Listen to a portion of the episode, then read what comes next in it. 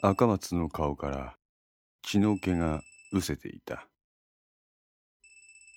なんで携帯が鳴っとるんや？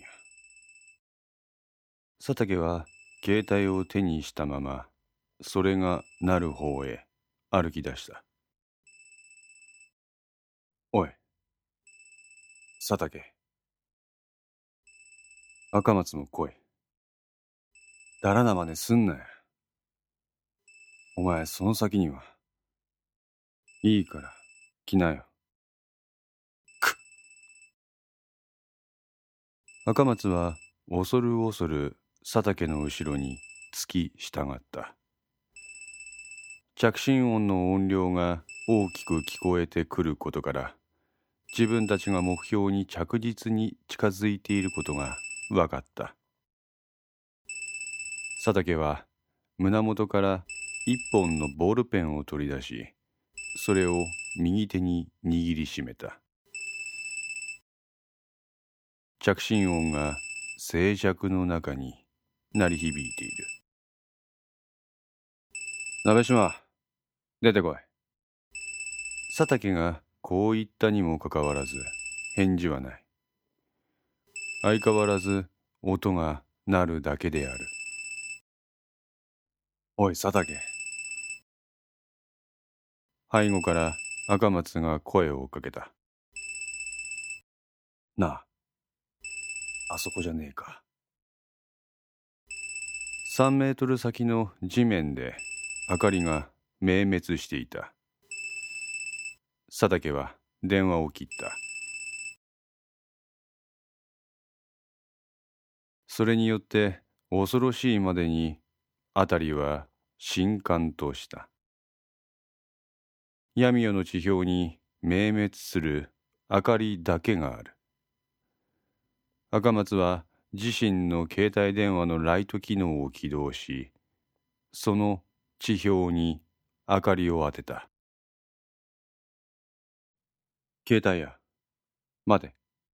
そこに近寄ろうとする赤松を佐竹は静止した。あいつのことや、気をつけろ。この言葉に赤松は立ち止まった。お前は後ろを頼む。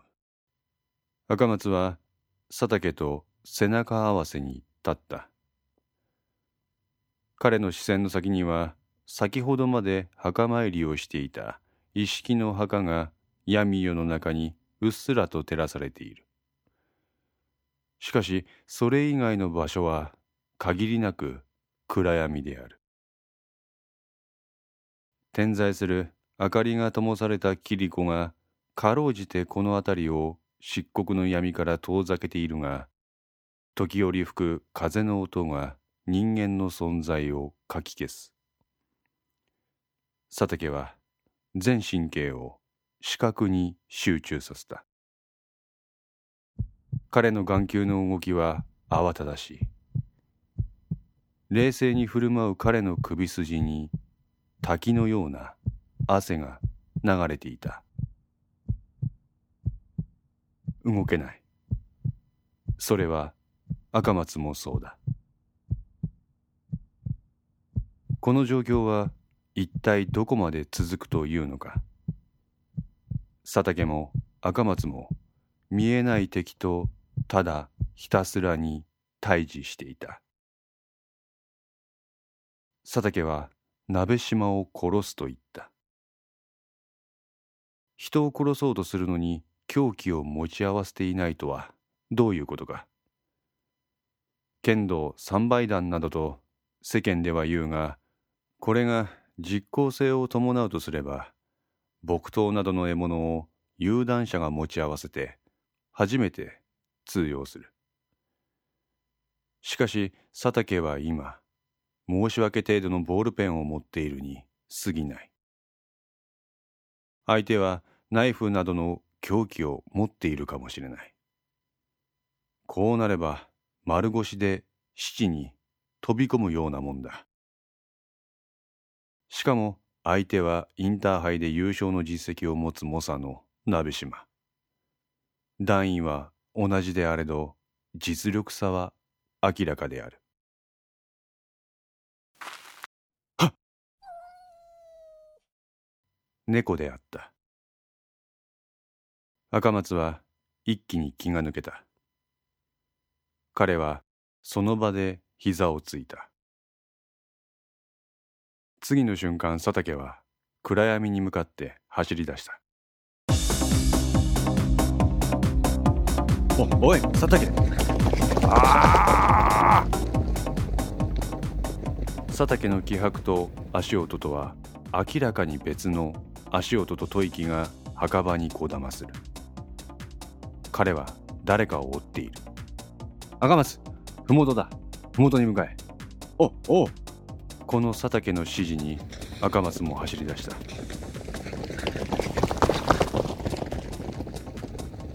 赤松の走りは凄まじかった。夜の墓地であるにもかかわらず居並ぶ障害物に進行を妨げられることはないただひたすらに麓の駐車場への最短ルートを猛烈に走った。その動きはまるで風のようであった。さすがに高校時代に能子山全体を使った鬼ごっこをした経験があるだけのことはある。彼は能子山の地形を目ではなく体で覚えているようだ。一つしかない駐車場に降り立った彼は自分の車と佐竹の車があるのを確認した。ここの車か。見慣れないセダン型の車がそこにはあった。この車の持ち主が今佐竹が追っている人物か。赤松は車のトランクから木刀を取り出した。そして深呼吸をした。足音と荒い息遣いが聞こえてくる。その奥からは佐竹の気迫が聞こえる。彼は中断の構えをとった。深呼吸をする。突然の全力疾走のため猛烈に上がっていた心拍数は若干減少した。おい肩に力が入っとるぞ。赤松の脳裏に高校時代の一式の声が響いた。赤ん坊を抱えとるイメージ。力入りすぎると絞め殺してしまうし力が抜けきっと腕からすり抜けて落っことしてしまう。赤松は目をつぶり再度深呼吸をした足音はもうすぐそこにある。ためらうな。自分の判断を信じろ。目を開くと中年の男が立っていた。ま待て。木刀の切っ先は男の正中線を捉えそのまま彼の首元めがけて飛び込んだ。瞬間赤松の体は左側にいなされた。待ってくれ。追いついた佐竹は男を後ろから羽交い締めにした。うわ。赤松抑え込め。お佐竹と赤松は男を地面に抑え込んだ。ま待て。俺は鍋島じゃない。何言っとるんや。黙れ。けけ警察やは？ススーツにスーツのポケットに警察手帳が入ってる。いいからそれ見てみ。赤松ちょっとスーツ脱がしてやれ。おおう。赤松は寝そべる男からスーツの上着を剥ぎ取った。すると彼のワイシャツにはホルスターが装着され拳銃もそこに収められているのが確認された。赤松は急いでスーツの内ポケットをまさぐった。あ赤松が手にしたものにはそごう兼近の名前があった。そそうさん？え何？お前このおっさん知ってんの？あ、ああ。地面に押さえ込まれていたそごうは、ようやく解放された。あたたたたたた。赤松、誰だよ、このおっさん。ああ、野志高山事件の時に、うちに聞き込みに来た刑事や。まあ、聞き込みを装って、あんたを見張っとったんやけどな。そごうはワイシャツを手で払ってその場にあぐらをかきタバコをくわえてそれに火をつけた。見張るああ今もそうや。けどへましたおかげでこうやわ。そごうは肩をすくめた。しっかしまああんたらなんちゅう動きや。佐竹がわしを追っかけて赤松が先回り。ほんで強撃。こんな真っ暗な山ん中、つまずきもせんと一気に駆け下りて。北高時代の鬼ごっこってやつか？まあそんなところだ。なんで警察が俺らを監視してんだ？鍋島だよ。鍋島？あんたらもう気がついとるやろ。あいつは生きとる。わしはあんたらの警護。んで、鍋島と接触するあんたらから、あいつの情報を引っ張り出すことが任命。あんた何言ってんだ？鍋島は死んだ。そうあんたら警察は判断した。それなのに警察が鍋島が生きているって言ってんのは矛盾するよ。その通り。矛盾や。そごうはため息をついた。わしらはその警察の矛盾を正すために今、動いとる。え？佐竹さん、赤松さん。あんたらは過去の北高の人間関係を清算しようとしてる。それに近いよ。わしらがやってることは。わしらの目的とあんたらの目的は通じるところがある。タバコの火を消したそごうは立ち上がった。手を貸してくれ。何時間がないんや。あんたらの動きと警察の動きがバラバラやと、あいつらに帰って付き入る隙を与えることになる。待ってくれま、そごうさん。俺は今一つ状況がつかめん。鍋島の携帯が放置されとったやろ。これはあんたら二人がこの時間にここでそういう行動をとるということがお見通しやったっていう証拠やって。え？つまり全てはあいつの想定内。で、その行動がきっかけで、わしとあんたらが対面することになったってのも、あいつの想定通り。そうか。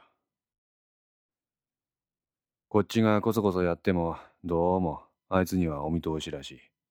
親から、とりあえずあいつのシナリオ通りに動いてみまいけ。わかったよ。おい、佐竹。本当にそんなんでいいんか？いいんじゃないか？俺らが単独で動くよりも、警察がバックにいた方が心強い。さすが北高出身者は物分かりがいいな。偏差値の高さは伊達じゃねえな。ただ、そのためにはあんたら警察が持っている鍋島に関する情報を聞く必要がある。鍋島に対して共闘するなら情報の共有化は必要だ。お互いが持つ情報を共有するのが条件だ。警察相手に条件交渉か？俺らは野宿山事件の全貌をつかんでいない。あんたも俺らの人間関係をつかみきれてない。ここを明らかにしておくことはお互いにとっていいことなんじゃないか。あんたらの人間関係？鍋島が残留孤児やってこと以外なんかあるんかいや？まあな。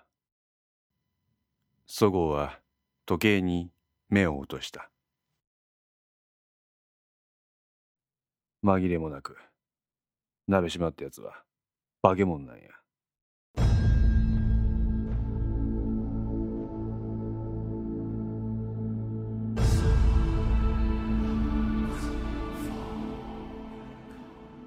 5の線2いかがでしたでしょうか？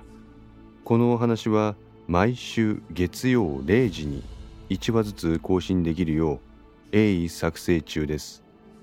ご意見やご感想などがありましたらウェブサイトのコメント欄かお問い合わせお便りコーナーからお寄せください。皆様の声は私にとって非常に励みになりますのでぜひともよろしくお願いいたします。お寄せいただいた声には地質ですが何かしらの返信をさせていただきます。特にお問い合わせお便りのところからお寄せいただいた感想などはポッドキャストの中でも紹介させていただきます。また iTunes Music Store の中のレビューも頂戴できれば嬉しいです。それでは皆さんまた来週お会いしましょう。ごきげんよう。